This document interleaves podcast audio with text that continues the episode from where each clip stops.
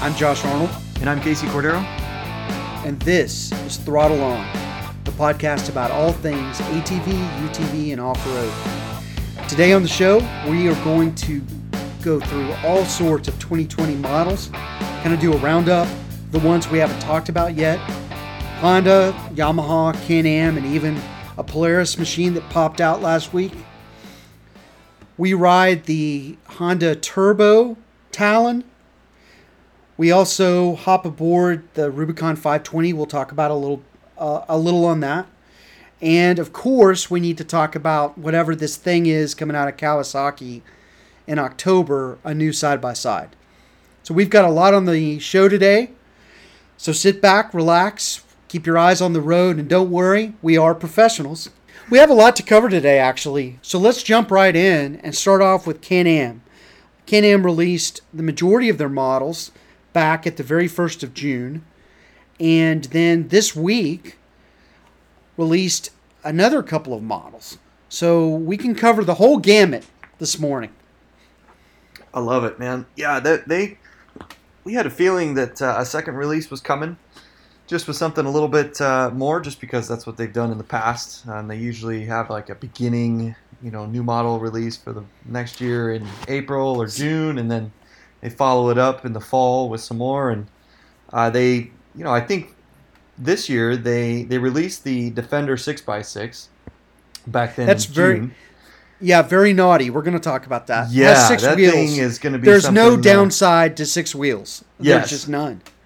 I'm excited about that one. Um, there's no doubt about that. And the basically for the last model release a couple weeks ago, they uh, expanded upon that lineup. So now they have this Defender Pro lineup that has that six foot cargo box, um, but instead of two wheels, it's got one wheel. And one of the most nifty things about the whole new vehicle is that it's got this ingrained storage or integrated storage um, where that I guess front the, the front rear axle is. Does that make sense? um, but it's but the storage is up there, and uh, man, like it looks like it's got quite a bit in there. Um, when you combine that and the and the six foot bed, and you know the the still the capability. Uh, that that surrounds basically all defenders is that it's got a you know three passenger interior with all that storage on the inside. Um, I mean, needless to say, I think it looks like a very very capable vehicle. I was there at the release of the six x six, and of course, again, I just think I think anything that has six wheels like that, especially in the in the side by side or ATV world, is just cool. There's a cool factor to that. It certainly makes a statement. Of course, it means it can haul a lot more than just a two wheel or two rear wheel version could haul. In fact, they talked about. I mean, there there are rules about how much cargo you can carry in a vehicle that weighs so much or that has a certain size engine and emissions and all this other stuff that at the end of the day I don't really care. What I care about is the fact that they indicated that it'll haul a lot more than it's rated to haul. The other thing that caught my attention, like on the 6x6, and this is transferred into the other Can Am's uh, defenders in general, is that they have reinforced the framing in the rear underneath the cargo bed on across all their models. So it's stronger, significantly stronger and lighter than it has been in previous years. Mm-hmm. So clearly Can-Am did some tinkering and some voodoo science on their defender lineup for this year, making it pretty impressive for those who really use these things to work with. I mean, it's it's got the goods to get the job done. That sounded so cliche, but whatever. it's, it's true. You know, I mean, I mean, they followed it up too with a bunch of new accessories as well. So I mean, they're they're really trying to, just like you said, appeal to so many people that are just trying to get work done, and then also kind of want to use it um, as a as a play vehicle as well. I mean, these things are so dual purpose these days. they are I mean, it's crazy. The defender itself. I, all the time I've spent in in a defender, like the ride is phenomenally good, and it's very capable off. uh, Well, I was going to say off the pavement. What I really mean by that is like doing things on the trail end of things. the adventure end of things, not just working around a job site or a ranch.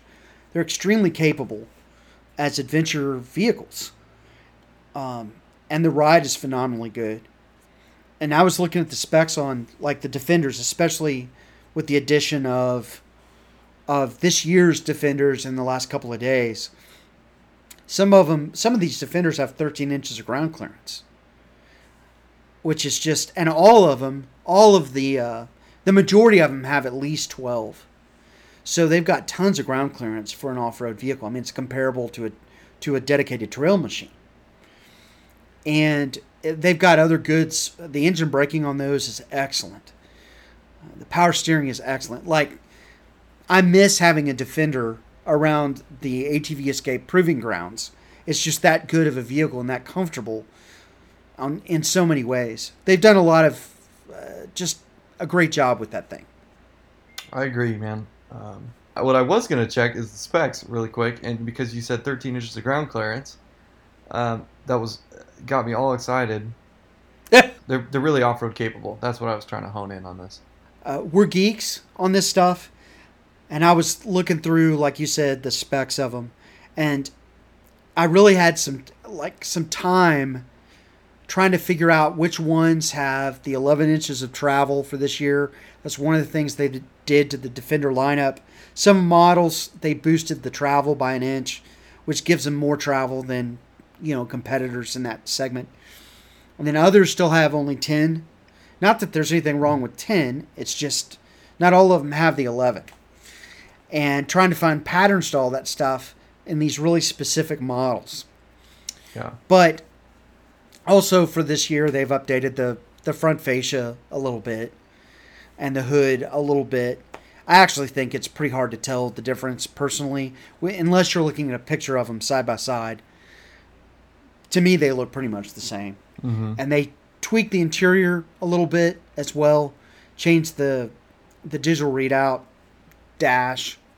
I don't know why we've just honed in on the defenders this morning, but but okay. The six foot I, I that bed is really cool. yeah. Not only because it's six feet long, but because you could take the sides of it off and makes it easier to side load stuff that's really really big. Yeah. To me, that's that that's a cool wow factor Mm-hmm. for those who really use it to work.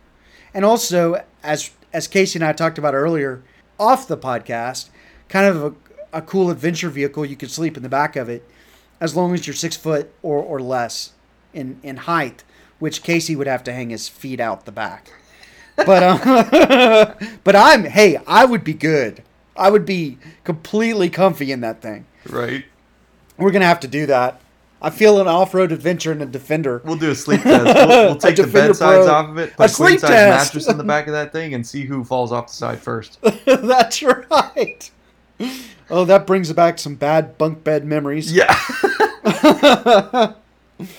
oh man. But yeah, they've done a they've done a lot with the defender, and uh, they continue to build that lineup. And and I'm not sure that it's not the best out there in this utility class, all around. I mean, yes, some of the others have have little things that are quote better that I like better, but as a whole, I think it's really hard to beat the the defender as a whole. I really do. Yep.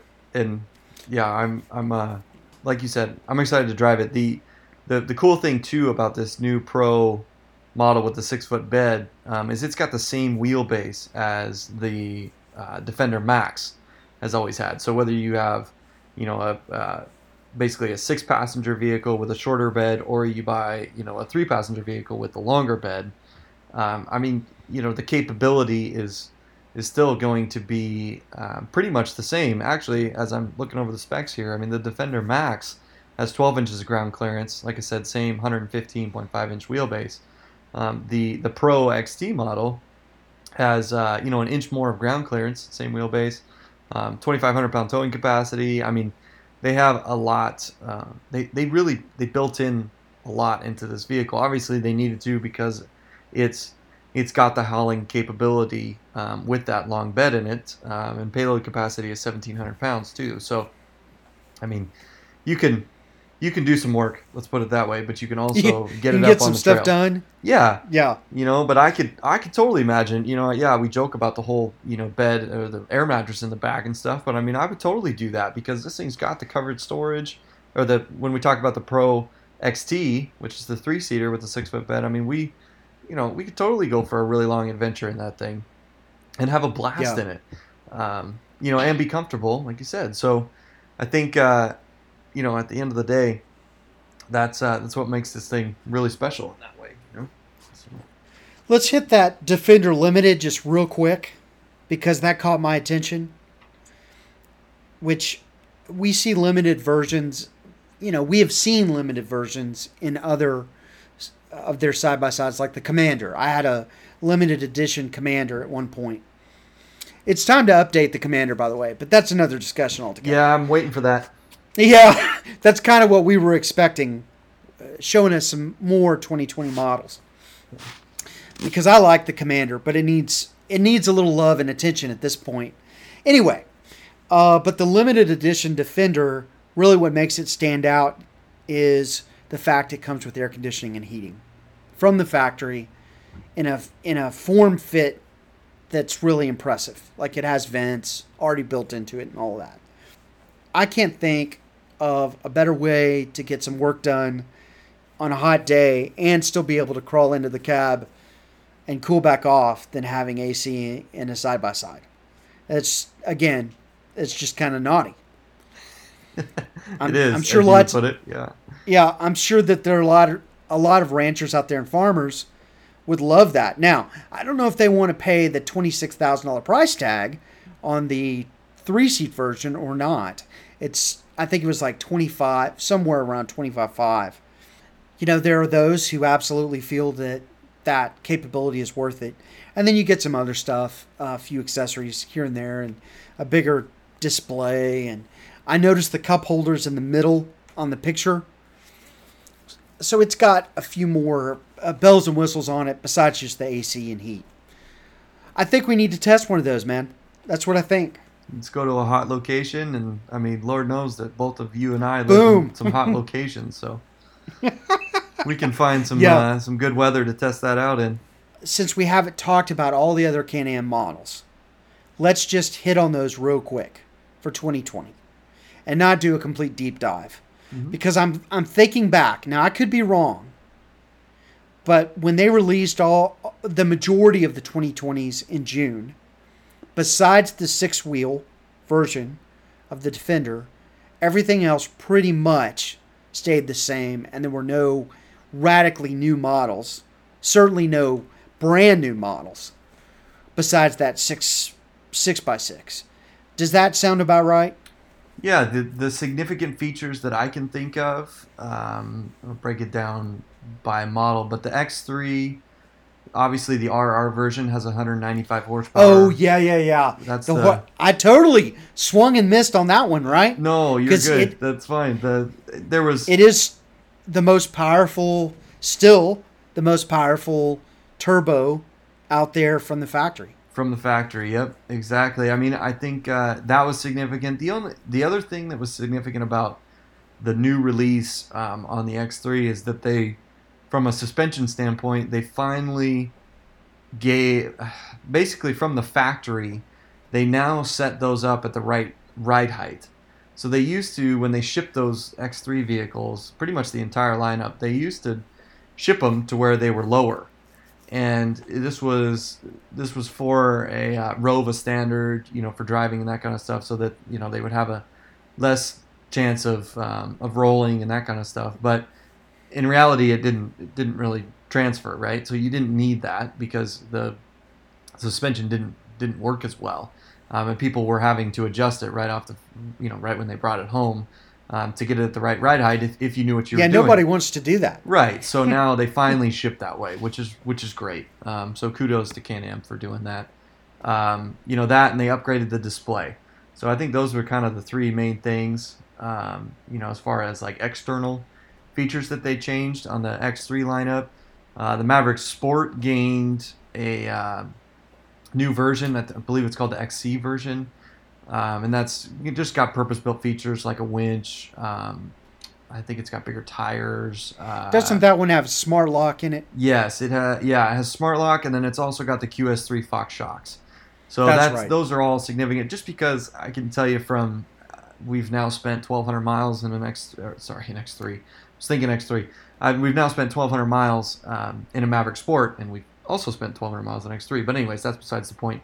But uh, the Maverick Sport. Well rounded. Yeah, Very well rounded. I can tell you that the uh, the Maverick Sport, the the the base model, or let's see, the thousand R um, DPS model that we have, um, if you pound that thing through the the washboard roads um, and deep washboard for about 20 minutes, the shocks start to fade a little bit just because they heat up. Um, it's not horrible at all, but it's definitely noticeable. Um, and I think the QS3s, that was one of the things that we said when we first drove that car last year in Canada, was that it, it just, like, it, the ride is amazing because it's super soft and pliable. However, it's almost too soft for a couple situations, and you'd rather have the ability to adjust the shocks. Um, and the QS3s give you three position compression adjustability, and I think that will be huge for the Maverick Sport. So if you're looking at that model and uh, you're trying to decipher which one to go with, um, if you can afford the extra little bit, um, I think it's a extra thousand or fifteen hundred bucks for that XC model. Um, I would I would definitely take a hard look at that um, because of like Josh said, the smart lock, the uh, upgraded shocks, and um, you know a couple other things that really make that one stand out. So um, otherwise, uh, the quad lineups stayed pretty much the same. I yeah, believe. it stayed pretty much the same. Yeah, so I will Uh, say their color schemes. I thought Can-Am's color schemes, especially on like the Maverick X3s this year, yes, are particularly sharp, eye-catching sharp. Yep, I will. Uh, like the entire BRP, whether you're talking about Sea-Doo, Ski-Doo, Can-Am, Yeah. they're just they're bright. Like if you don't like bright colors, then you're not gonna like this stuff, obviously. And, and everything. but but the good thing is, is they have dark colors too. You know, in the same models, so you They don't do. have to worry about. They have it. a lot of black. But yeah, like the uh, I gotta be honest, man. That RC, the X3 uh, Turbo RR um, RC version, the rock crawl version, Uh-huh. with that orange, I like that thing. Just stands out like a. I mean, I, like I love it. I I really love it. But I like orange, so that's all I can say. I like orange, obviously because our helmets are orange. our helmets but- are orange. Yeah. But point of fact, they're not matching. They're different designs. I'm tired of those comments on my YouTube videos. We're not wearing matching helmets. They're just similar helmets. And they and I like them both. So let it go. yeah. Josh is Oh. flat, flat orange, and mine's the Yeah, that's orange. right. So there you go. there you go. Uh, but yeah, I I dig that um, that Maverick. See, I'm I'm more on the Maverick Sports side, the RC version of the Maverick Sports side. I'd like to test one of those. Oh man. I can think of a lot of cool stuff to do with those. Um, so, you know, maybe maybe we can make that happen. We ought to just do. We ought to get an X3 and then a Maverick Sport RC version and just go off. Yeah. We'll just make it happen. We'll go to the Rubicon Trail and make it happen. that's it. I know. So, yeah, and you're right. Uh, The quads, I don't remember any particular changes on the quads for this year. That kind of gets us over the 2020 Can-Am models right there. That's it. And we're going to, uh, I think, two, you can expect uh, full reviews on at least the Defender lineup um, and the and specifically the new models um, when uh, we come back for a couple, probably. We'll see if it's in the next podcast or the one after, but uh, it'll we're, we're gonna have some good good insight into those models and, Yeah, and uh, how they perform in the real world, really. So that'll be fun. looking forward to that one. Yep. Okay, let's talk Yamaha because Yamaha had a big, a big week last week, and they released more or less, primarily their 2020 side by sides, and then a couple of ATVs. So I thought we could run through that for you guys just real quick. Case, you want to take it, or or do you want me to take it? Sure, I'll uh, I'll I'll kind of run through this. I mean, the the the biggest news out of Yamaha is this new XTR um, version, basically, and or uh, uh, you could call it a special edition. You could uh, can't think of it. It's like an, I think it's like a special edition on crack. there you That's go. That's kind of what it. yeah, there you go. It's another step up, I guess, I love it. and distinctive step. It is, and it's and and uh, the coolest thing that they did with this is they didn't release just one XTR for the Wolverine X2. No, they released an XTR version of the Wolverine X2. They released one for the Wolverine X4. They got one for the YXZ 1000R. They got one for the Grizzly. They got one for the Kodiak. Like this is an all-encompassing um, version for Yamaha that has purpose-built, um, you know, accessories and components that are included from the factory to make this uh, or all of these vehicles that I mentioned very trail worthy. And by trail worthy, I'm talking like they have a winch, they have okay, let's be honest, paint schemes don't do, you know, the trail. It don't don't give you any extra horsepower or they don't do anything for you. However, they are pretty rad in this way. And I was a little like I wasn't super super impressed. I liked it, but I wasn't really, really impressed by the paint schemes um, just in the photos. However, when you see them in person, uh, they really stand out, and I I really like them. So I know I think you said you really liked them just by the photos, right? Um, I was skeptical actually Oh, okay. when I f- when I first saw saw the photos, and I forget what I should have looked up what that paint scheme is called. It's like titanium and something. Mm-hmm. I was skeptical. I thought the Wolverine X2 was really sharp as soon as I looked at it. Some of the others I was like, yeah, I don't know. Yeah. However, as soon as I really started paying attention to them, they grew. All of these have grown on me. And I, when I posted about them on Instagram, it seemed like the great majority of people love it and got a big response to it. I think Yamaha has done a good job of, of making these particular versions of these models stand out. Yeah. I I, agree. I still ha- I still have a favorite YXZ though. Um, I still think that the black and red version from 2017 is the best looking side by side that's ever been put out, and on a paint scheme basis. I mean, it's just like bad, bad in all the right ways. but I digress. Oh my god. Josh Arnold! Is this because you you had one of those, or or what's? The, I had one of those, skinny? but I requested, I requested that color scheme. First time I saw it, I was like, "That's a home run color, Oh just home gosh. run." Not to say some of these other ones aren't, just if like that's just naughty, naughty, naughty color scheme. So maybe they'll bring it back someday. Man, all right, people. If you ever see one of those, then uh, make sure you hit Josh Arnold up, and he will uh, probably. Not be able to buy one. you know. Oh my gosh. But Oh, yeah, the X, back to the XTRs. XTRs. Yeah. Yeah, they. Uh, I mean, they they basically. So, like I said, the paint doesn't give you any more horsepower, but it is cool. um, looks better in person. That's the gist of that. Um, the you know they also come with um, in, in addition to the winch, they come with specific tire and wheel packages. Um, and I'm blanking on it, it depends on the model. So whether you buy a YXZ 1000R, it has certain accessories. The X2 has certain accessories, um, and so forth. So um, yeah, they're just. I think at the end of the day, the XTR um, Yamaha came up with this X, XTR challenge, right? I think it was last year was the inaugural year. It's Yeah. Last year. yeah, it's their extreme terrain challenge, right? And they they invite Yamaha owners out. Um, you know, you can you can go out. Anybody listening to this can uh, go out and take their own Yamaha out to the Loretta Lynn's Loretta Lynn's Ranch, which is this iconic motocross and off-road facility. And you can go and you can drive with all the Yamaha people and, and really challenge yourself and your Yamaha vehicle to to these extreme adventures. And you know, Yamaha took that branding one step further and brought it to actual factory vehicles. Um, I think it's not, you know, it's gonna hone in on the fact that these are very trail trail capable machines, especially when we're talking about something like the YXZ uh, 1000R that's kind of been pigeonholed a little bit as like a desert dune machine, but then it, you know, really Um, for anybody that's ridden it on the trail, especially if you have a 2019 and newer model with the lower gearing and the relocated radiator and stuff, um, I mean, this thing it, it, does really, really well on the trails, and uh, it's only going to do better now with this package, especially.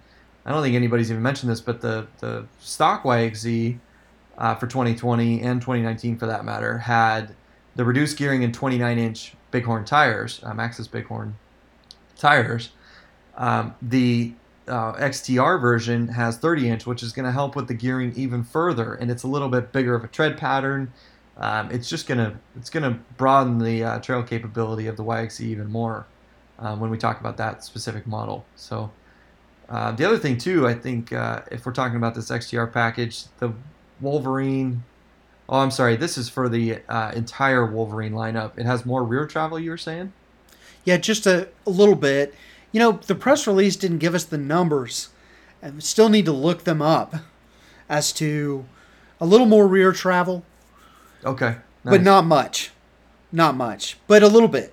and that can't that can't be a bad thing. More travel is always a good thing. That's it. And and uh, we reviewed the, the X2 and the X4. Man, they they're very capable uh, vehicles as, as in crossover the rec utility market and stuff. So a little bit more travel will be will be good for them um, for that. Anything else you want to mention on the XTR? Well, not really. I I was just like jumping into the rest of the models. The yeah. for the most part, they're the same for 2020. Yeah. And we don't have a new side by side being released as of yet. We don't have our Grizzly 850, which we desperately have been wanting for two and a half years, and we can only hope and dream that it is coming. Yeah.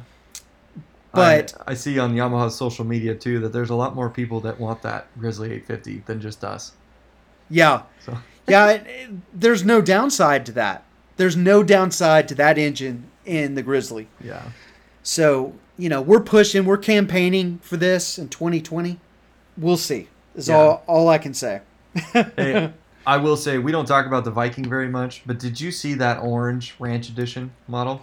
Yeah, because you're a, again you're a sucker for the orange. Am I just yeah? What is this? Am I just a full orange fan? Is that my favorite color or what? I don't know. I I think it might be. However, it is in the in the Ranch Edition of the Viking, and I'm a I'm a Viking fan. I I do think Yamaha needs to update it a little bit, but it's a good, solid work type vehicle. Yeah. And, uh, you know, so the added colors, nothing bad there. That's it. it's sharp. I look forward to see if they put that 850 engine in there too. I think it would be a, a uh, really good complement to that yeah. vehicle, just because that that engine does have some good low end grunt too.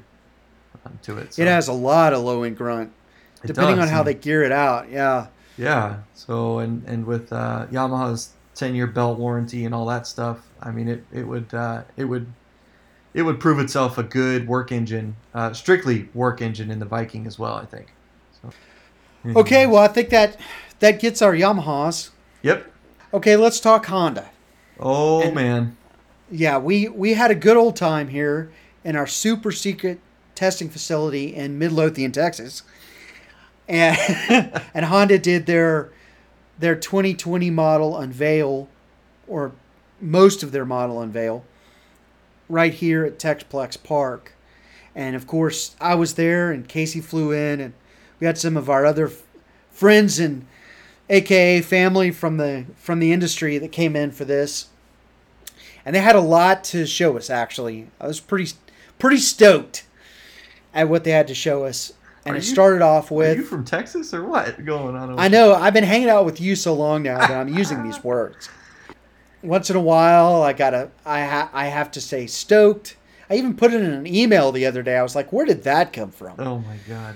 Okay, I'll Seriously. off on you there. yeah. But the big thing that they released, as far as brand new, I would say it's one of the two big things they showed us was the Talon Four.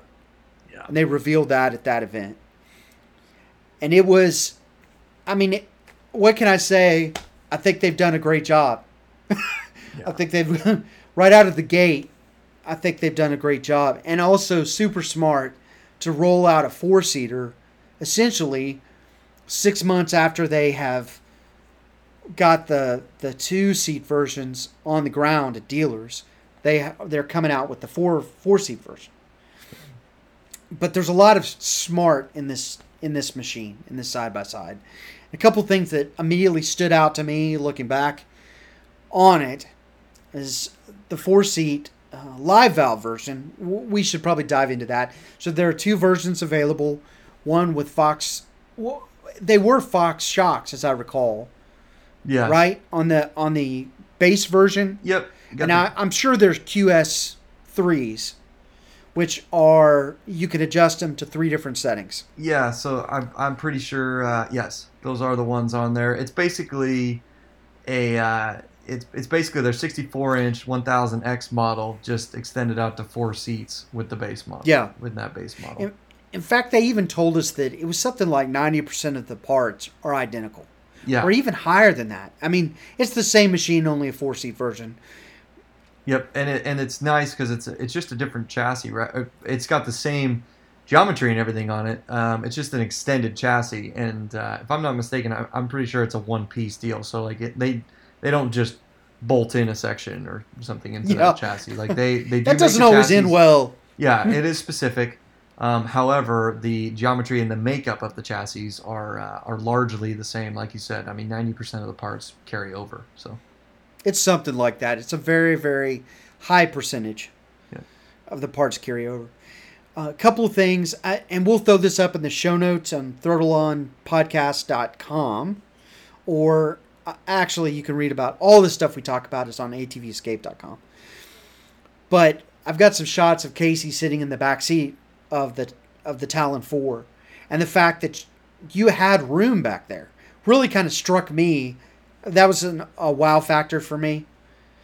Yeah, I, I I really enjoyed it. I mean, the the fact of the matter is, I mean, there's, uh, you know, that that really, just to be completely honest, I mean, the X3 Max is really the only sport machine that has a ton of room in the back seat, right? And but everybody calls it a bus, but at the same time, it it does well. I mean, like if It does want, resemble the length of a bus at times. yeah, Yes. I mean, if, if you want the most room, then that's the machine you buy, you know, and stuff. And it does Yeah. do well in its intended environment. There is no two bones about that.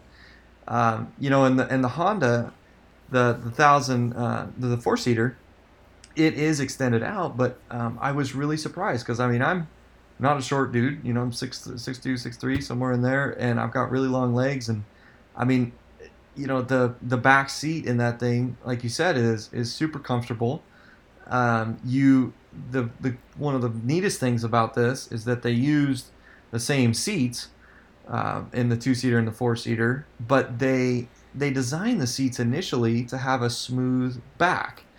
Um, so what that does, it doesn't have hard edges or a metal frame or anything in the back. You have a smooth area to put your knees. So if you're, you know, going on the trail and and I mean, hey, you know, you bounce along the trail. It's not just saying, you know, and stuff. you're not going to kill your knees on the back of the um, front seat. So I really like that. Honda has done an excellent job with the seats in the Talon. I, Yes. I don't know that I would ever consider even changing them. Everybody wants to mod, you know, side by sides, particularly on the West Coast, which I, and I get that to a point. Honda did their research, and these seats are not only comfortable, but they keep you in your spot. They kind of they're bolstered in such a way that they keep you from bouncing from left to right in the seat, and they're super comfortable. And those seats are this they use the same seats in front and rear, so mm-hmm. I'm a, I'm a big fan. They do have stadium seating, and the seats, uh, the rear seats are moved to the inside a little bit, obviously, so people have a easier time seeing out, depending on who's in the front seat, whether whether you can see out or not. uh, I I have some experience in this. They've done a good job with it, and Honda is Honda. I mean, they do it a tremendous amount of research and testing. Now, for the record, we did not get to ride in the Talon 4. We did get to explore it, sit in it, get excited about it, but we didn't put it out on the track, which we should be doing that here in the next couple of months. Yeah. So I just want to, you know, clear the air on that. But it it was an exciting machine. I'm I'm looking forward to seeing what it's like to drive it. I'm sure it'll be good and I don't know that we've said this, we haven't said this on a podcast, but for the moment, um, we have a Talon two seat 1000X right now, and it's an impressive. It's been a really impressive trail machine. That's it. Um, yeah, the they did it just like you said. I mean, they did it right when they launched this thing. They launched the two versions. Uh, the second version has uh, it's the Fox Live Valve version. Yeah, we we do need to talk about that. And yeah, go ahead if you want to. Oh, run through. Well, it. just uh, Live Valve. This is not completely new to the side by side industry, but it's still not used very much. And Live Valve is the system really. Polaris rolled it out first on one of the RZR versions, Ride Command, or excuse me, Dynamix. And it's where the shocks adjust on the fly based upon input from the computer, the onboard computer. So depending on what the train is, depending on what the shock is doing, it's constantly dampening and softening and doing all sorts of crazy, crazy things in there to try to give you the best ride possible. And it does it on the fly, like in milliseconds. And that's what the these live valve versions can do. Now, Dynamix allows you to like set the ride um, to different things. This version so far doesn't go quite as far as that, where it, the user can have that much control, but it's it's not without reason to think that they can move in that direction very easily with this kind of system, and it's a Fox system. So the live valve version is going to roll out as well this fall in the four seat, and I ask, I actually ask Wayne, the guru behind all of the ATV and side by side product direction, you know, when are we going to see this on the two seat? And he said something to the effect of, because he can't really tell us, but he said something to the effect of, that would be a really logical step, wouldn't it? Wouldn't you think? And I just started, of course, I started laughing. Yeah. So he didn't say that that's where they're going, but it's a logical conclusion that they'll do that on the two seat version. The other thing to note on the live valve version, they have a launch mode on the Talon, and that is a naughty factor. I mean, I'm a I'm a launch mode fiend. I I think that just to have something that says launch mode with a button is just cool. so that's got to. I'm like, as soon as it can make it to the to the two seat Talon, I want one of those too. Yeah. I want to play with that launch mode. So I'm thinking eventually we're gonna do a video. We're gonna put launch mode side by side. There are only two of them out there that have this: the YXZ and then now the Talon we're going to put it up against the launch mode on a Corvette or a Lamborghini or a Ferrari or something. Just see who can get to 30 miles an hour quicker. I, I think it would be interesting to see. I really do. Because I, I half think that in a turbo version, the side by side would come off the line harder and faster and then get beaten within, you know, 30 feet. But whatever. so I want to try it. I love it.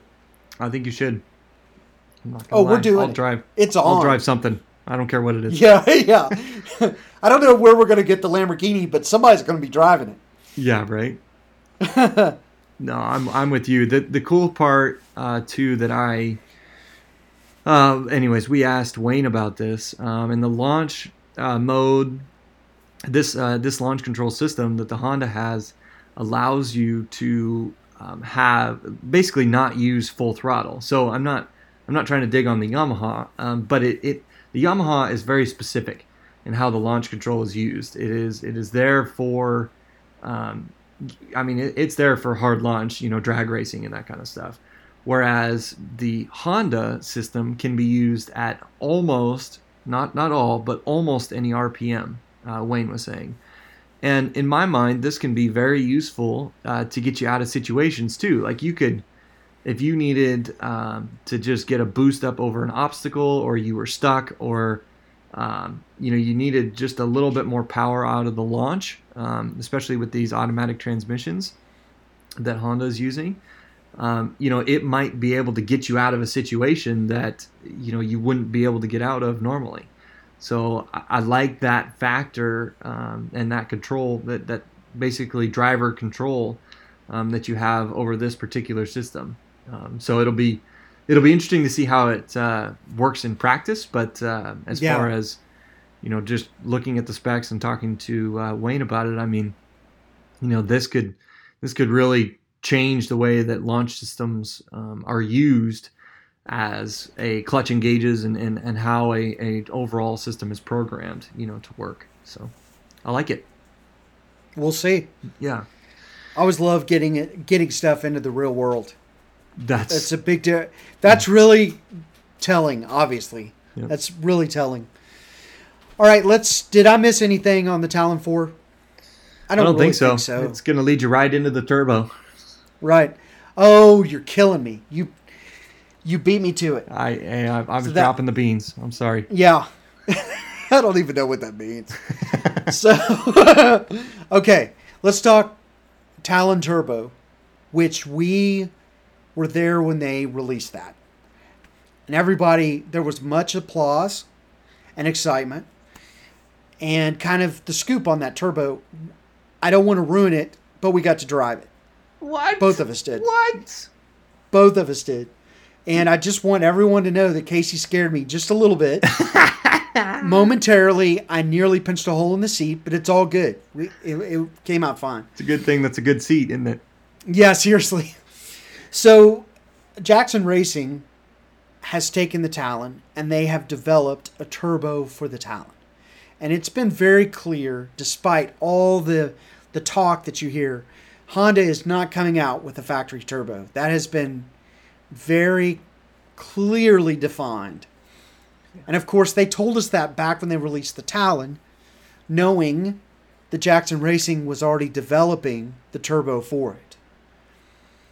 But just kind of the specs on this thing is you get a 60% increase on this bolt on. Anybody can install it. That makes me laugh.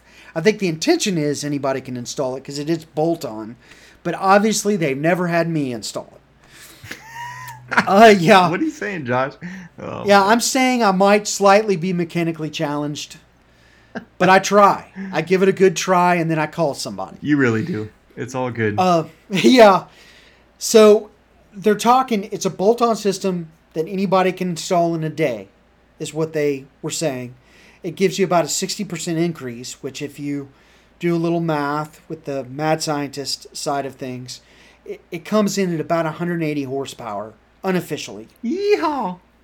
which of course takes that that Talon to a totally new level as a machine at that kind of horsepower. When you install it, you wind up you can reflash the ECU. I don't know how that works when it's when you install it. I guess you send it to them. But it it flashes the ECU so that you can change the shift schedule on the dual clutch transmission. Again, hydraulic transmissions, that's what Honda uses on everything. But it uh, changes the shift schedule, changes the ECU to really take advantage of all that extra power. And and I would say, in my humble opinion, it takes you to a full on naughty mode of of a Talon. I mean, it is guys, I, I don't even know how to put it into words, the change that it takes. Because I think the engine in and of itself is a lot of fun. Now remember, I'm a trail guy, but I still like taking trails fast now and then. I do remember when we when we drove the R version in the dunes, both Casey and I thought, man, I wish it had a little more umph. I think it's what 109 or 110 horsepower, It's 104. as I recall. 104. Oh, 104. factory, yeah. Okay. Yeah, so but we both were thinking, man, it, it would be nice to have a little more oomph to it. Mm-hmm. And and then we drove this thing and it's like, holy moly. the the the guttural power on the bottom end all the way into the RPM was staggeringly different. I mean it it's a torque monster. Yeah. I'm I'm getting verklempt over here just talking about it. I'm getting a little flushed. It's it, it's a total game changer uh, from the experience of driving it. Really. Yeah. Yeah. Okay, the- I'll shut up about that now. You talk about it. No, no, you you hit the nail on the head. I mean, we drove the thousand, just the R version, right? So we had the 68 inch wide, 68.4 inch wide model. Um, they had one out there, which was which was awesome. So, I mean, honestly, because they only had one, uh, we didn't get that many laps in it. But at the same time, it was proof in the pudding that they you can literally run this thing all day and never have an issue, you know, and stuff, um, which is awesome. Typical Honda, you know, reliability with that. Um, they also said too that this Jackson Racing Turbo kit has been tested alongside the development of the Talon. So this was basically always something that they were counting on. Um, it was never really an afterthought, right? So uh, this was always part of the plan, um, which to me is, is awesome because they, you know, they developed it. Um, it's not a it's not a factory kit, however, it was developed with the factory. If that makes sense. So That uh, makes good sense. yeah, so it'll it'll it'll be great. Let's put it that way. You know, it's made for this motor and this chassis and everything. Um, and like you said, I mean, dude, like sixty percent horsepower or sixty percent increase, one hundred eighty horse. I mean, you feel it all the way from the bottom to the top. Um, it really like the Talon engine has a pretty good bottom end. Um, you know, from the factory it, it likes to rev out, but it also signs off on the top a little bit. Um, you'll notice this if you if you have a Talon uh, anywhere. I can't remember what red line is um, on that specific model, but anywhere in the last like 750, 500 to 750 RPMs, there's just there's nothing going on up there. It doesn't make any more power. you know, I mean it'll rev out, just- but it, there's just not there's nothing going on. So this thing with the turbo I mean, it completely changes that. Like it pulls all the way from the bottom all the way to the top um, until it hits the rev limiter. Um, I remember a couple times. I think uh, we were bouncing off the rev limiter, and um, I mean, it just like it. The cool thing is, is it comes there really fast now. So not only does it make the entire experience more fun, um, but the the way that it builds power and the way that it gets there so fast makes you really feel like this is a true sport machine. Like it, it just amplifies the experience, like you were saying, um, you know, tenfold, really.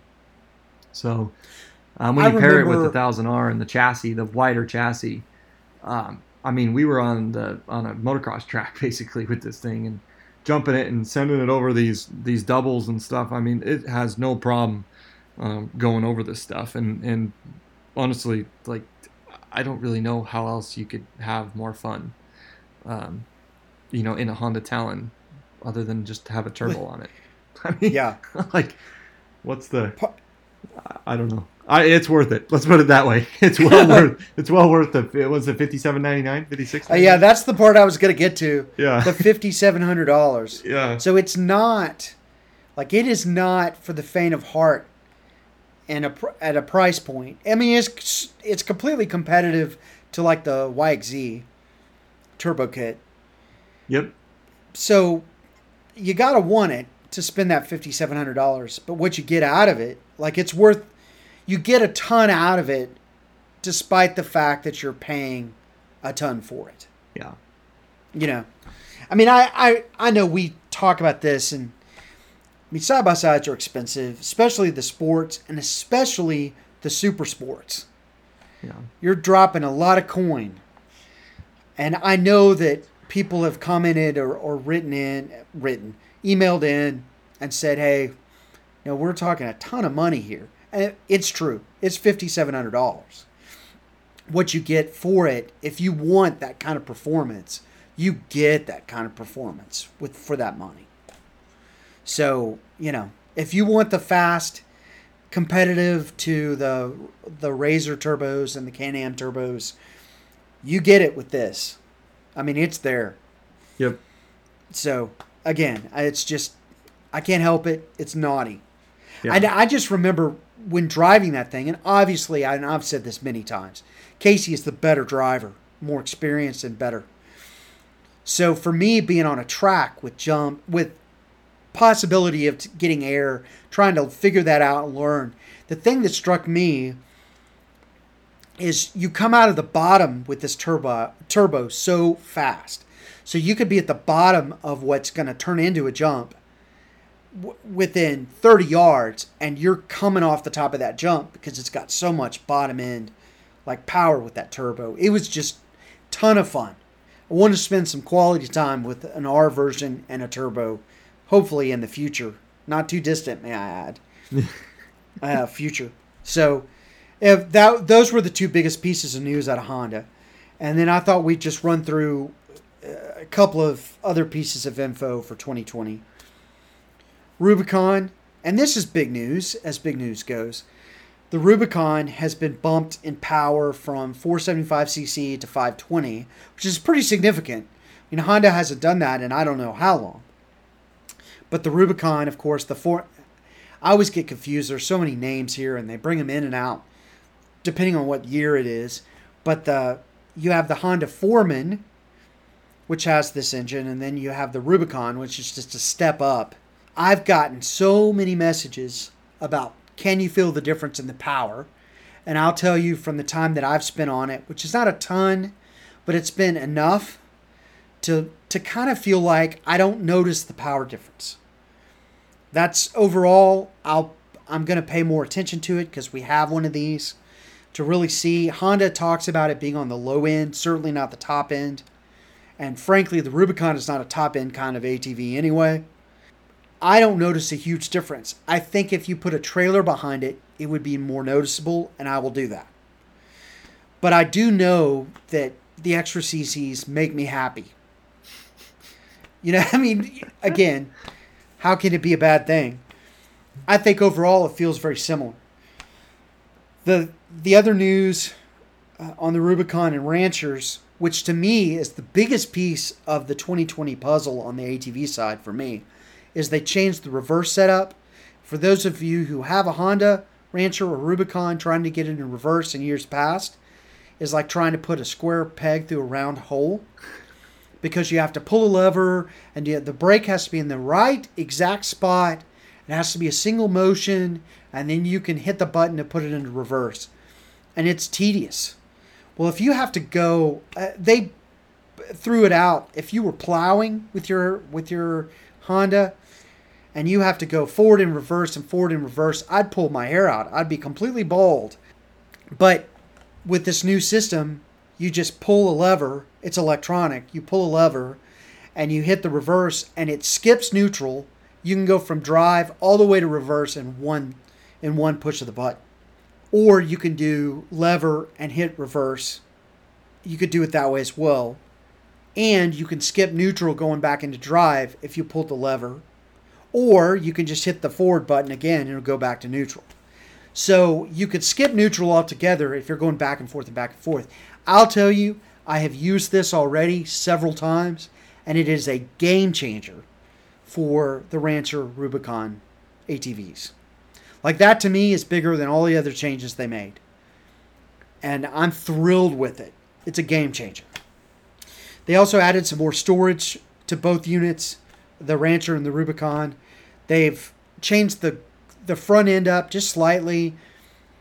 The racks have this Pro Connect system, which is Honda's version of being able to make accessories that just set into the racks and lock down front and rear. That's their version of that, which I like.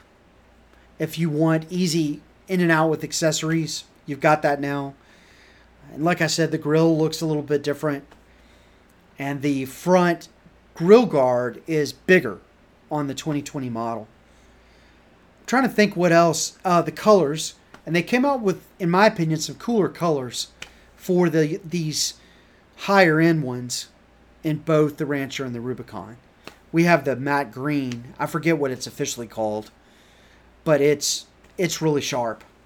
People on Instagram love that color. So they did a lot of work on those two models for this year. Like I, I think 2015 was the last time they really updated it. Maybe 2016. I'd have to go back and look. But they've refreshed both the Rancher and the Rubicon for this year, and uh, the results are really good. How was that? Was that a good summary? I think you nailed it right on the head there, and uh, there's some great feedback in there as far as uh, the engine and reverse and and the uh, the Pro Connect. I mean, those are all features that uh, y'all are going to care about, and and um, yeah, man, you hit the nail on the head. And it's a Honda. and it's a Honda. Which means, I mean, which means something. yeah, I- it, it I was- really does. I was surprised when they showed us some numbers, but they sell more. They have more market share in the below, in the right around 500 and below, like not the big bore, but below the big bore segment of the ATVs on the utility side. They hold more market share than anybody by a lot. Yeah. I mean, it was a staggering amount. Well, So obviously they're doing something right. that's it. I mean, they're cost effective. They perform well, and I mean, hey, it's Honda reliability, you know, and stuff. So there's not uh, there's not a lot to to hate with that. There's a lot to love though. So well played. Yeah. Well played with that.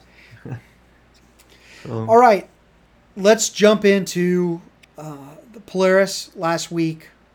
Last week, yeah, it was. Released released a General XP model, and I am all about letting Casey just jump into this. I kind of jotted down some notes on that. Because, to be fair, Casey noticed we were missing a model back in July when they released all their their 2020 models. There was one general model that was noticeably absent. And he and I talked about it, and which made us think there's something else coming. And he was totally right. Good catch on that. well, thank you. So I'll, I'll let you just expound and just bring us the knowledge on uh, the General XP. Well, thank you. I appreciate that. I mean, it was uh, just like you said. There was a model missing. I mean, it was the the one uh, I believe it was the del- the deluxe that was equipped with ride command, and uh, deluxe with the ride command option, I should say.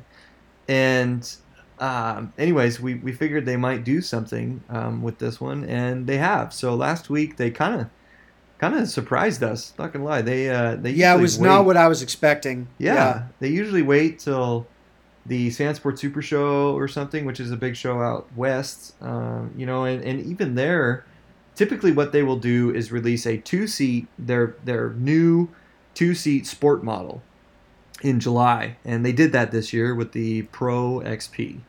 And what they'll do is uh, a couple months later they'll release their four seat, you know, sport model at the Sand Show, which is uh, September somewhere around September 13th, and then they'll unveil it later. Uh, or anyways, they'll let us drive it um, later in the year. And this year, instead of releasing a four seat sport model, they released a uh, 64 inch wide General XP 1000, and this is the new apparently General XP lineup. Um, so it's four inches wider than your standard General, um, and it's got a little bit more travel. Um, so with the the extra width, they were able to increase the travel. Uh, you've got 14 inches of front and rear travel here, um, and they upgraded the shocks. So they now on this XP model they have Walker Evans uh, Velocity Series shocks, and if anybody's seen Velocity Series shocks, um, you'll know that these things they're they're nice. Um, they're nice shocks. Let's put it that way. Um, they they have big reservoirs for cooling in there. Uh, they're built um, they're built with great components, and um, they should keep the ride and handling dynamics that you're used to in a general um, alive in this new 64 inch model. Um, the cool thing is, is you know, yeah, okay, so you buy a general, you buy a 60 inch regular one, and you can go on many different trails around the U.S. Well, you know, the general is a great multi-purpose machine in a lot of ways. There's a lot of storage on the inside. There's really comfortable driving dynamics and um, passenger seats and all that stuff, whether you get the two or four seat version. And also, Tilt you've got a, yeah, you've got a dumping bed in the back, you know, and stuff, and uh, and some good cargo pa- capacity back there. And really, the 64 inch model just expands upon all that. I mean, it, it keeps the same interior um, alive. The styling is the same. It's just wider, like I said. It's got the bigger shocks. It's got um, different tires. It's got 30 inch tires on it, and uh, I believe the winch is stock up front. And then also, like we said at first, um, it comes with Ride Command now. So this is where the Ride Command model now lies, is in this uh, 64 inch um, XP version. Um, you can also, kind of cool, um, Ride Command's been, been updated uh, over the last couple years too to, to just freshen up the interface and add new features. Um, this year, Ride Command, now you don't need a cell signal to be able to track other riders in your group. Um, they have that group ride function, and uh, you can you can just connect people based off of their, I believe it just off their location. Um, Josh would probably know more about that than I would. It's Um, supposed to be. I thought I read somewhere that essentially it creates a Wi-Fi network. Okay. And so if you're it, I would have to really dig in to the tech on that because there's going to be limitations here. Definitely limitations. But re- remember, if you have a cell signal, it works best off a cell signal. If you don't, then if you're riding close enough to someone, then the Wi-Fi gets repeated. Is what I would imagine how it works down the line, and it's talking across multiple vehicles from front to rear. I would think. Okay. Um, so it's better. It's not foolproof. If you're a mile back, there's no way it works at that distance. I, t- to my knowledge, there's no way. I love it. Yeah, You're there are. I'll get. I'll want to dig into that. Yeah. But good for them. Like, good for them. Uh, that's the technology I've wanted the whole time. When they first came out with it, I was like, if you're not, guys, if you're not riding somewhere where you don't have a cell signal, then I'll just be the first to tell you, you need to to aspire to a higher level of adventure yeah. to where you don't get a cell signal. you know, but but realistically, most places around the U.S. now have cell signal. yeah. Uh, you know, so you're good there, and it's very cool that now at least you have some capability of being outside of a cell signal and still knowing where you are in the party. yeah. So It helps. You know, good for them. Absolutely. I mean, there's no down. Again, there's no downside to it. Yeah. Um, it's certainly a stepping in the right direction. The only other thing I could think you could do would be get satellite somehow, and that's co- that's not cost effective. Yeah. so Yeah, I think uh, at the end of the day, like you said, man, I, I, the, the the fact that it has it, they're they're upgrading the technology constantly. Yeah. Um, you know, this is an integrated technology into the dash, and that's what I think is the beauty of Ride Command is that it just really, uh, it just integrates well with the vehicle, and obviously It's with the super easy. you. Yeah, it's easy It's to navigate. It tells you Yeah. everything you need to know um, and it helps you get home and, and navigate and stuff. And and the the fact that they've had these trails, um, you know, constantly importing into their database for Ride Command and stuff. Um, it's it's just growing the trail network everywhere, and uh, it's really it's really helpful when you're out in the middle of nowhere. Um, you know, and, and you need to find a trail back home, or you know, whatever. Some people, you know, if it's if you're getting into a sticky situation, um, you know, and stuff, then, then it really does help, and it's a it's a great feature. So the uh, the recommendation from us is always there if you can if you can afford the extra uh, money to get it in there and installed the first time. Um, you know, it will be uh, beneficial to have. You know, a system like Ride Command um, in the vehicle and stuff, and and honestly, the general, uh, especially the XP model, I mean, it's made for adventure, and it's made to to do just like what Josh was saying. You know, get off the beaten path and find no cell signal, and um, go on a multiple day adventure, you know, and stuff. So I hope, uh, I hope, you know, it inspires people to get out there and do that um, with it. So I will say I hope that they would would still offer a ride command version in the 60 inch machine. I'm I'm a little disappointed there yeah, I'm with you. because there are. I mean, I totally get offering a longer travel version of the General. I totally get that, and having traversed a lot of terrain now uh, in a 64 inch wide machine, pretty much everywhere you can ride 64 inches.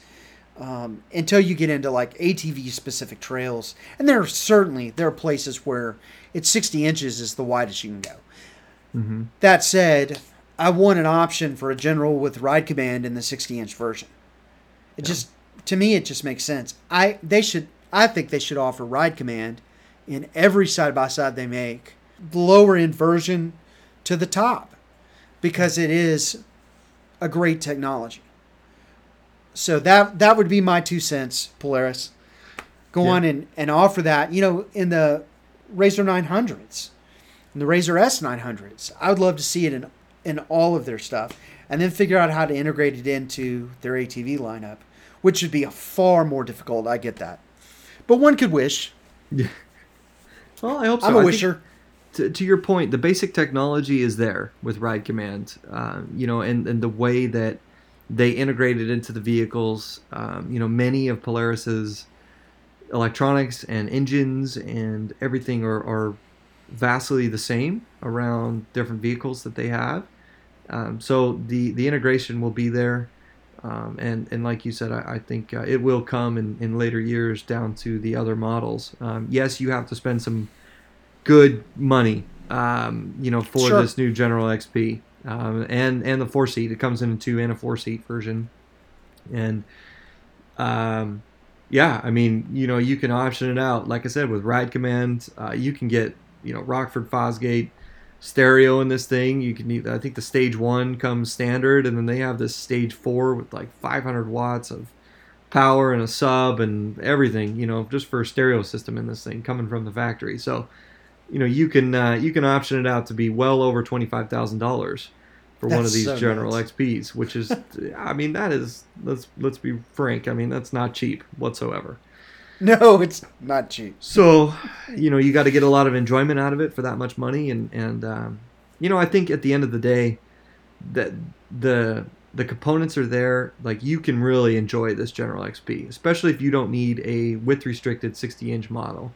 Um, you know, you can you can really enjoy this thing. Um, just a matter of uh, picking what you need and and going from there. So, I think that kind of wraps up the uh, the general. Yeah. Um, unless you have anything else to add to it. No, I don't think so. I think you've covered it. Okay. and I'm I'll be curious to see once one of us has a chance to drive it, kind of the differences compared to our experience in the general. Feel like we're talking about the insurance, general insurance. oh my gosh. Don't I know, every those time commercials. S- Seriously, every time we say the general, I'm like ah. But um, what are we talking about here? We should get them as a sponsor. Uh, Yeah, right? let's jump in as we kind of wrap up this episode. We need to talk about the the elephant in the room. Yeah, something that's not so much a surprise, right? Right.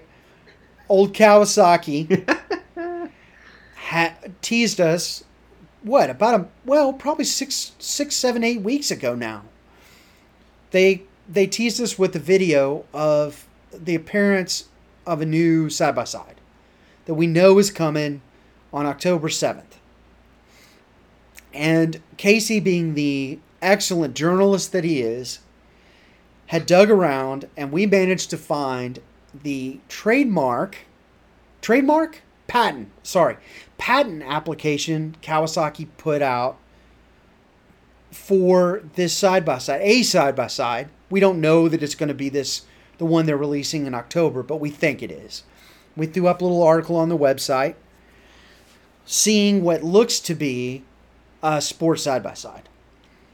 And as we were pre- preparing for this episode today, Kawi dropped another teaser video, which really doesn't show us anything new. Nope. that that part was a little disappointing. But it does appear, based upon the location they shot this, and you you guys can check it out on YouTube. We'll link to it in the show notes. Both teasers. But it very much appears to be a sports side by side. Yeah.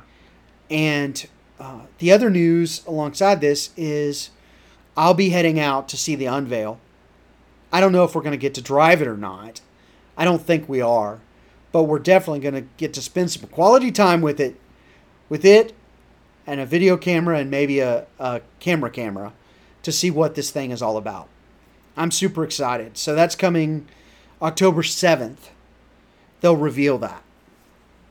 Yeah, you'll be Anything- there for the intro. Anything to awesome. add? yeah, no, I, I think uh, I think you can expect some some good stuff. The other rumor mill out of there, um, based off of another patent and EPA carb um, filing. I think it was where um, we found it. But, uh, anyways, there is a rumor that a Kawasaki Teryx is going to be upgraded to a thousand CCs or 999. Oh, really? Yeah. So I. I Why am I just now hearing about things. this? I'm just now uh, hearing there's about also this? a uh, a rumbling of a uh, a dealer like a, a promo kit that was sent out to the dealers to be invited to this dealer unveiling that you are going to, and the sport side by side obviously is prominent, but there's also a jet ski, um, and there's also another side by side that looks very Terexy in the back. So um, it would make sense, I would think, if they upgrade and put a thousand class engine in their new sport side by side as well as the Teryx. Yeah. Um, so That's interesting. We should have discussed this before we hit record. yeah, right. But, um, I, well, hey, I'm just dropping. I've seen that photo. I saw that photo. It's on their website. If you guys want to check it out, it's just uh, whatever Kawasaki.com, and it's the first one that pops up as they've got a countdown clock.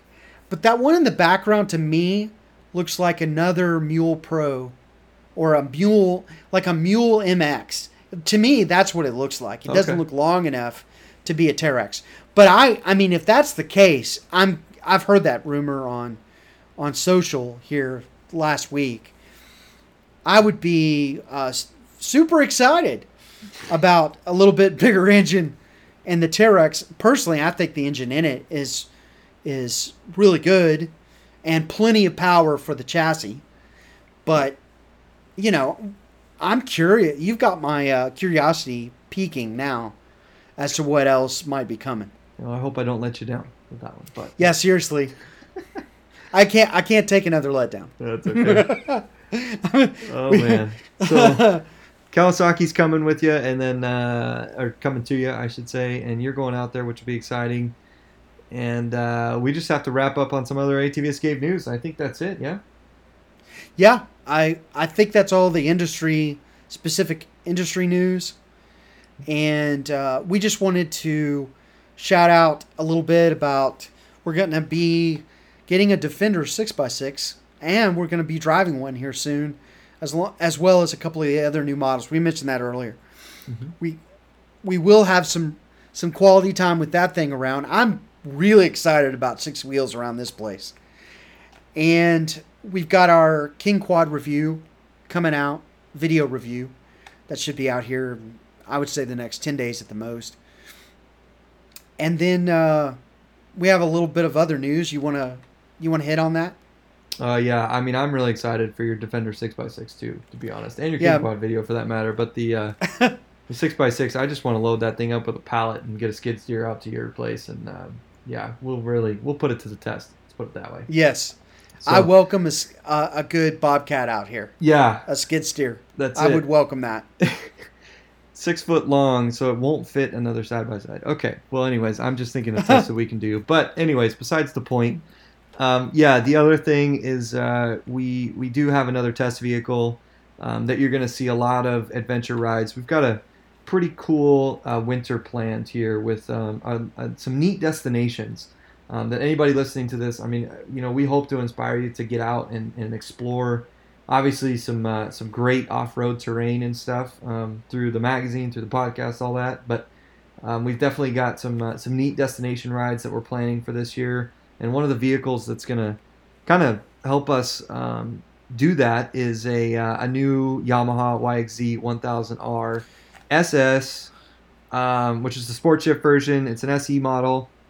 Um, it's got these Wazoo shocks on it and stuff, but one of the biggest things um, that we are obviously very excited about is that you might have seen, um, you know, the fact that we've driven a turbo model, um, but now we actually have the turbo hooked up Woohoo! to a YXZ. Josh is going to let down some serious launch control um, Launch? shenanigans on that thing, and We are going to um, launch. Yeah, like you talk about. There will be launching. Yeah. Much launching. So I'm super excited um, about it. That's for sure. I mean, we uh, we have a lot of good tests planned, and obviously um, the the project for this is uh, is named Race on Saturday, Play on Sunday, and uh, the the thought process behind it is really just the fact that you know these machines and especially the YXZ they're just so multi-purpose these days they're made to do a little bit of everything um, you guys have seen that the YXZ wins a lot of races um, on the weekends and it also is a great family vehicle so uh, we're going to prove that fact and we're going to go out and, uh, and and race it in some some local races that that aren't ones to break the bank anybody can go do it and have some fun um, and then they can take it out on Sunday and, and enjoy it as well. So, like I said, we're gonna we're gonna prove that fact and, and show you how to do it, um, and do it cost effectively and not you know spend a million dollars on building a race machine. Just gonna add some purpose built features onto it and um, take it and have a good time. That's the end goal. So, uh, we look forward to, to bringing you more details and uh, having you follow along with it. So, it'll be good. Very cool. Yeah. I I I am stoked. Yeah, I can imagine. That's pretty rad, right? Stoked. Yeah. Very rad. I'm working on it with my Texas accent. Oh my gosh, can't take the Texan out of Texas. You know what I'm saying? That's right. And why would you? yeah, that's it. Let me I- tell you. I don't blame you whatsoever. Okay. Hey, just real quick, and we're going to wrap this up. First of all, events. We're going to start throwing out events in our podcast, let you guys know some that you want to pay attention to. Not that there aren't plenty that we won't be able to feature, but this weekend, if you're in California, where exactly, by the way? the Sandsport Super Show. Uh, it's in Southern California. It uh, it's at the Orange County Fairgrounds in uh, a place Okay, called Costa. Mesa, California. Okay. If you guys need something to do, want something to do, and want to see truly a collection of not only just side by side stuff, but I know sand sport related stuff, then you want to check this thing out. I mean, I've been now once, and it's it's pretty impressive actually. Uh, I don't know if they're running any demos out there this year. They were last year, and but there's just so much to see and lots of builds and it's cool. I would recommend it. And if you happen to be there on Friday, you might catch a glimpse of Mr. Cordero, tall hair himself. If you're lucky, just say hello. Oh man, I'm happy to give people hugs, free hugs. No, I'm kidding. no. if that's a, I feel like we're we may have to edit that. Yeah. feel like we're really walking real close to the sun on that deal. Oh my gosh. But um, no. But okay, we're gonna wrap it up with our things that make us happy for the week, Okay, and I, I I'm gonna hit you first. go. I you need to go first. Oh, I need to go first. Okay. You need to go first. You know what? Uh, I'm gonna keep this really simple. You know, uh, boost turbos. Turbos make me happy. Turbo boost. um, turbo boost, man. I uh, I haven't driven with turbo boost since we were at the Honda Talon intro, but man, um, you know, I, I picked up this Yamaha, and uh, it's definitely um, the the fact that you know the other side of this, and and I'm not going to go too deep into this, but the fact that both the Talon and the YXZ with turbo kit use the stock exhaust it makes these two vehicles a complete sleeper. Like you could pull up to some guy who thinks he's this wazoo, whatever high horsepower car, and just absolutely rip them to shreds because they think that you have a stock vehicle and yet you've got this fire breathing turbo hooked up that they would never even know what's there. And uh, yeah, just rip them a new one. So that's the kind of stuff that makes me happy. I feel like that's just naughty talk right I- there. I'm telling you, I love it. I'm gonna I'm gonna cop out a little bit this week because I'm gonna kind of kind of refer to what you're talking about. Oh man, oh man. When you sent me the picture of the YXZ, I got a little I got a little flush because I was excited that you got it, uh, and it looks really good. Yeah. I'm a sucker for a good looking machine, you know. Yeah. Like I don't want, I'm not. I mean, someday I want to do a like a custom wrap or or something, custom paint job even, on a machine that I know I'm gonna keep. But man, the manufacturers do a good job nowadays of, of these paint schemes and making things look unique and cool, and that YXZ is both. I was glad that you got that color, and that um, this, yeah, it's just good. And you guys are going to be seeing lots of photos of that. So enjoy. Yeah. so that makes me happy. It really made me happy to get those those uh, pictures. So, alrighty. Anything for Well- you, buddy. Yeah, well, thank you. Thank you. As always, thank you so much for listening. Feel free to follow us on Instagram, Facebook, uh, at ATV Escape. It's an easy one. Or at Throttle On Podcast. Please tell other people about our podcast. We, we're amazed at, at messages we get from all over of people that are listening. We really appreciate it. And I guess it's time to close. So I'm Josh Arnold, And I'm Casey Cordero. and this is Throttle On.